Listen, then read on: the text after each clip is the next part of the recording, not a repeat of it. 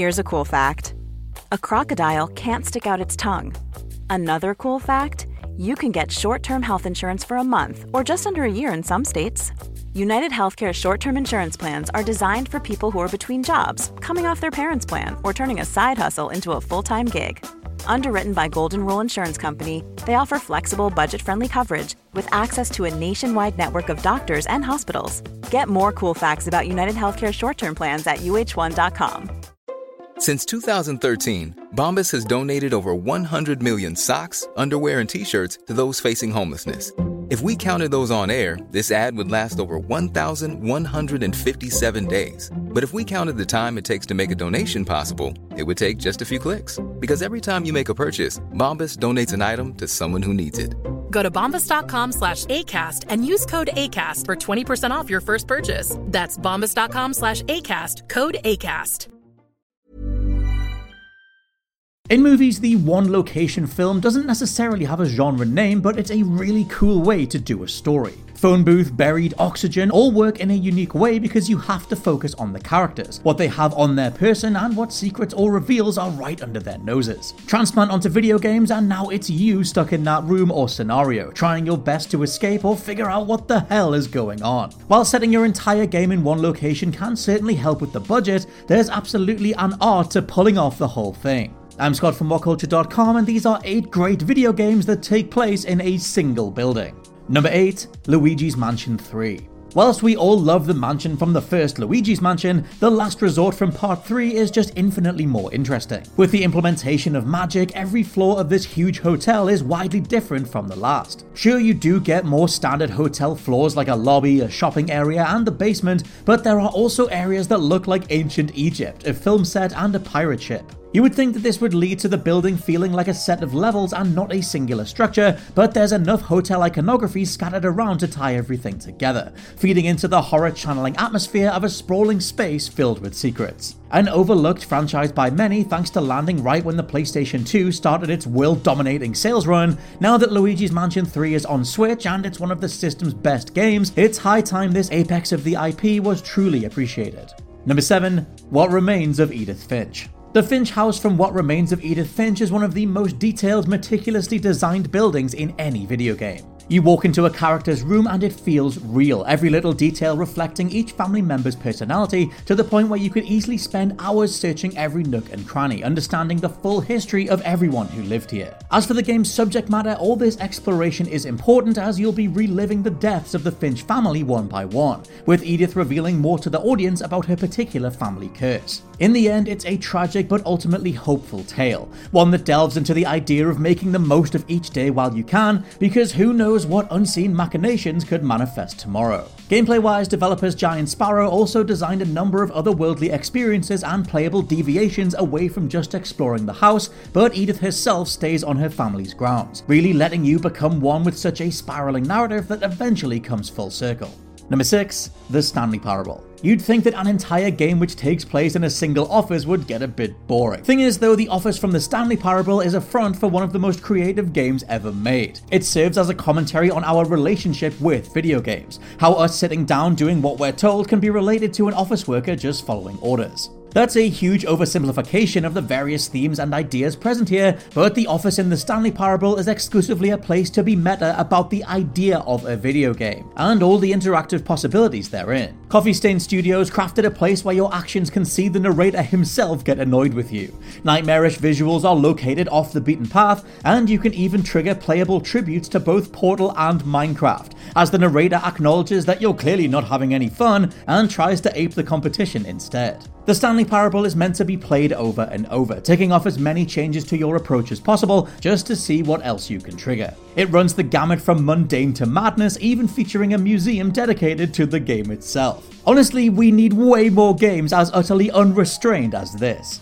Number 5 Castlevania Symphony of the Night. While the majority of Castlevanias take place in one location and many feature Dracula's castle, its Symphony of the Night's take that is undoubtedly the best and most iconic. The castle has everything a grumpy old vampire could want a library, a marble gallery, and a coliseum where Dracula himself can watch his enemies fight to the death. Seeing every inch of the castle is an addictive loop of exploration and reward I'd recommend to this day. Seeing Alucard unlock a bunch of additional skills, hoover up new gear, magical spells, and beat a ton of memorable nightmarish bosses. Every area feels unique enough for the game to have variety, but you never feel as though you've left the meticulously designed layout of a castle built for the Dark Lord himself. Come the close of the game, Konami literally flipped the entire castle, forcing you to re-evaluate everything you thought you knew and then reapproach from the opposite angle. Number 4, Portal 2. The Aperture Science Enrichment Center is huge.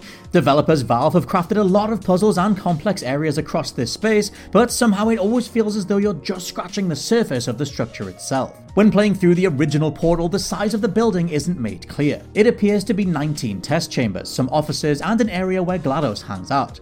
It's only when you play the sequel that you realize just how big the Enrichment Center is. Turns out the test chambers you walked through for most of the first game are only one course of many, and now underneath the aperture facade are a bunch of older, decaying experiments from older test subjects. Though everything is mostly lighthearted thanks to Stephen Merchant's phenomenal performance as Wheatley across the opening, there's an undercurrent of horror to Portal 2, a facility where humans are trapped running experiments for robotic overlords long past that initial purpose. It's also what makes the Portal series so recommendable. Number 3 Control. Control is one of the most creative games to date. The Oldest House is a brilliant nexus of surrealism, horror, and fantasy all in one. A place where a Men in Black style group try their best to keep a lid on everything out of the ordinary. Creatures and entities can be tied to everything from a grandfather clock to a coffee thermos, letting Remedy go hog wild with what these beings are doing to the humans interacting with them and how it all relates to Jesse Faden, now exploring room by room.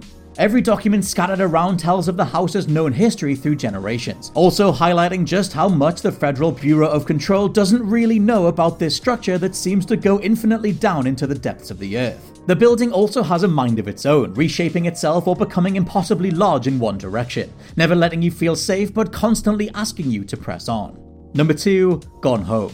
Something you almost had to be there at the time to fully get, being it kickstarted the entire walking simulator genre, 2013's Gone Home was a revelation in interactive video game storytelling. Falling back on established tropes of horror by giving you this intimidating but still mundane family house to explore, the slow inversion of expectation transforms an alluring spooky place into one of warmth and love. That is Gone Home's big reveal. That although you can find notes on ghost hunting and a light bulb will pop as you descend into the basement, it's actually about the protagonist's sister Sam realizing she's falling in love with classmate Lonnie. As a masterfully laid out sequence of rooms, audio diaries, and pickups lead you to the attic, where before the reveal you're expecting to find a dead body or something, Gone Home instead ends on one of the most beautiful notes in all of gaming. Again, though, it can't be stressed how much none of this would work without a perfect juxtaposition of everything you expect as a seasoned gamer going in versus the reality of what Fullbright put together.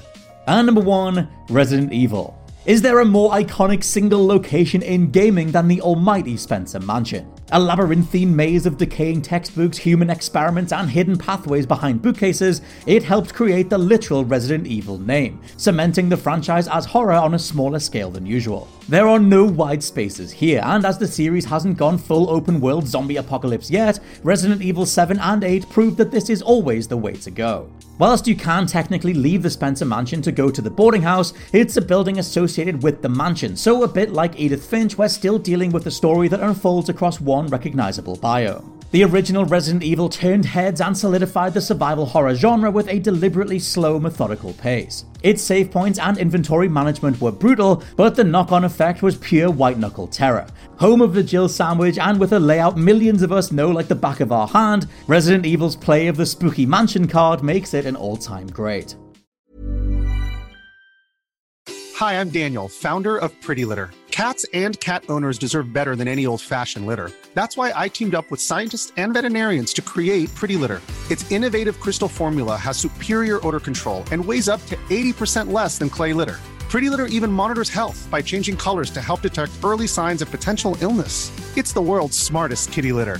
Go to prettylitter.com and use code ACAST for 20% off your first order and a free cat toy. Terms and conditions apply. See site for details. Even when we're on a budget, we still deserve nice things. Quince is a place to scoop up stunning high-end goods for 50 to 80% less than similar brands. They have buttery soft cashmere sweaters starting at $50, luxurious Italian leather bags, and so much more. Plus, Quince only works with factories that use safe, ethical, and responsible manufacturing. Get the high-end goods you'll love without the high price tag with Quince. Go to quince.com/style for free shipping and 365-day returns.